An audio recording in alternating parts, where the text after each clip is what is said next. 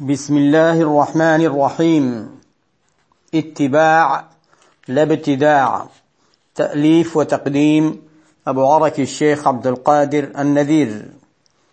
الحلقة رقم 28 الاستشفاع به صلى الله عليه وعلى آله وصحبه وسلم وبغيره. اشتمل هذا العنوان في الأصل الذي هو شمس التحقيق على ست آيات وتسعة عشر حديثا. قال الله تعالى لا يملكون الشفاعة إلا من اتخذ عند الرحمن عهدا وقال يومئذ لا تنفع الشفاعة إلا من أذن له الرحمن ورضي له قولا في الآيتين إثبات الشفاعة لمن استثناهم الله تعالى. وعن أنس رضي الله عنه قال سمعت النبي صلى الله عليه وعلى آله وصحبه وسلم يقول إذا كان يوم القيامة شفعت فقلت يا رب أدخل الجنة من كان في قلبه خردلة فيدخلون ثم أقول أدخل الجنة من كان في قلبه أدنى شيء. الحديث أخرجه البخاري رقم سبعة ألف واحد وسبعين. وعن أبي هريرة رضي الله عنه قال كنا مع النبي صلى الله عليه وعلى آله وصحبه وسلم في دعوة فرفع إليه الذراع وكانت تعجبه فنهس منها نهسه وقال أنا سيد القوم يوم القيامة هل تدرون بما يجمع الله الأولين والآخرين في صعيد واحد؟ فيبصرهم الناظر ويسمعهم الداعي وتدنو منهم الشمس. فيقول بعض الناس ألا ترون إلى ما أنتم فيه؟ إلى ما بلغكم؟ ألا تنظرون إلى من يشفع لكم إلى ربكم؟ إلى آخر حديث الشفاعة وفيه يا محمد ارفع رأسك واشفع تشفع وسل تعطه. أخرجه البخاري رقم 3162 ومسلم رقم 1940 وعن أنس رضي الله عنه قال قال رسول الله صلى الله عليه وعلى آله وصحبه وسلم شفاعتي لأهل الكبائر من أمتي. أخرجه الترمذي رقم 2998 وصححه. وعن زيد بن أرقم وبضعة عشر من الصحابة رضي الله عنهم عن النبي صلى الله عليه وسلم قال شفاعتي يوم القيامة حق. فمن لم يؤمن بها لم يكن من أهلها. كذا في الجامع الصغير كما في التيسير الجزء الثاني صفحة 78 وعزاه لابن منيع وصححه. وعن أنس بن مالك رضي الله عنه قال سألت النبي صلى الله عليه وعلى آله وصحبه وسلم أن يشفع لي يوم القيامة فقال أنا فاعل. الحديث أخرجه الترمذي رقم 2550 وحسنة. وبعد هذه الأدلة الواضحة وغيرها تجد المبتدعين ينكرون الشفاعة ويشنعون على مثبتيها وطالبيها. مدحه صلى الله عليه وعلى آله وصحبه وسلم وإقراره للشعر الحسن وسماعه له وتمثله به. اشتمل هذا العنوان في الأصل على ثلاث آيات واثنين وثلاثين حديثا. قال الله تعالى وإنك لعلى خلق عظيم. الشاهد مدح المولى تعالى له صلى الله عليه وسلم. وقال والشعراء يتبعهم الغاوون ألم تر أنهم في كل واد يهيمون؟ وأنهم يقولون ما لا يفعلون؟ إلا الذين آمنوا وعملوا الصالحات وذكروا الله كثيرا وانتصروا من بعد ما ظلموا وسيعلم الذين ظلموا أي منقلب ينقلبون.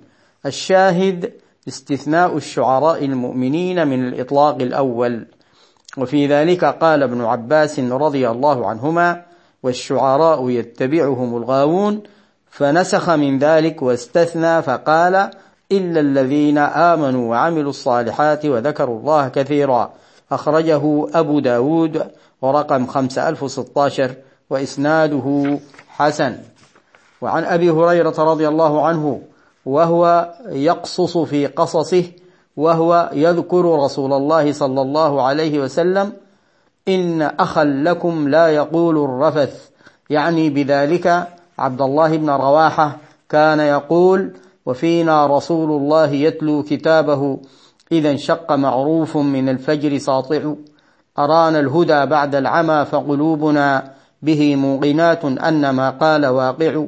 يبيت يجافي جنبه عن فراشه إذا استثقلت بالمشركين المضاجع. أخرجه البخاري رقم 1104 وعن عبد الله بن دينار قال سمعت ابن عمر رضي الله عنهما يتمثل بشعر أبي طالب وأبيض يستسقى الغمام بوجهه ثمال اليتامى عصمة للأرامل. ثمال اليتامى أي مطعمهم وقائم بأمرهم. عصمة للأرامل حافظهن ومانعهن مما يضر والأرامل جمع أرملة وهي كل من لا زوج لها. وقيل إن كانت فقيرة.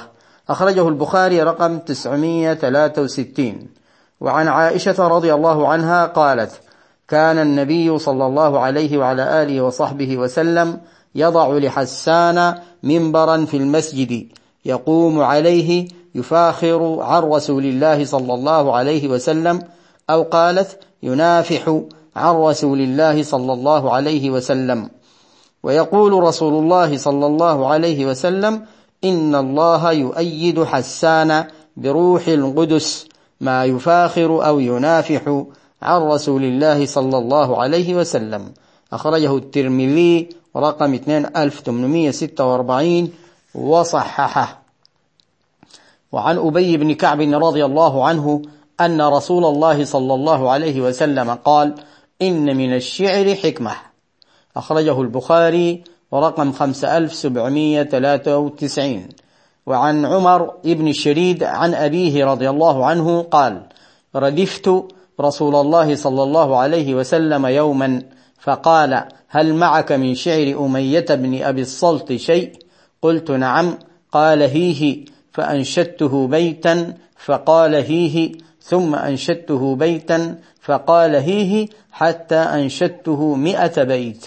أخرجه مسلم رقم 2255 وعن جابر بن سمرة رضي الله عنه قال جالست النبي صلى الله عليه وسلم أكثر من مئة مرة فكان أصحابه يتناشدون الشعر ويتذاكرون أشياء من أمر الجاهلية وهو ساكت فربما يتبسم معهم. أخرجه الترمذي رقم 2850 وصححه.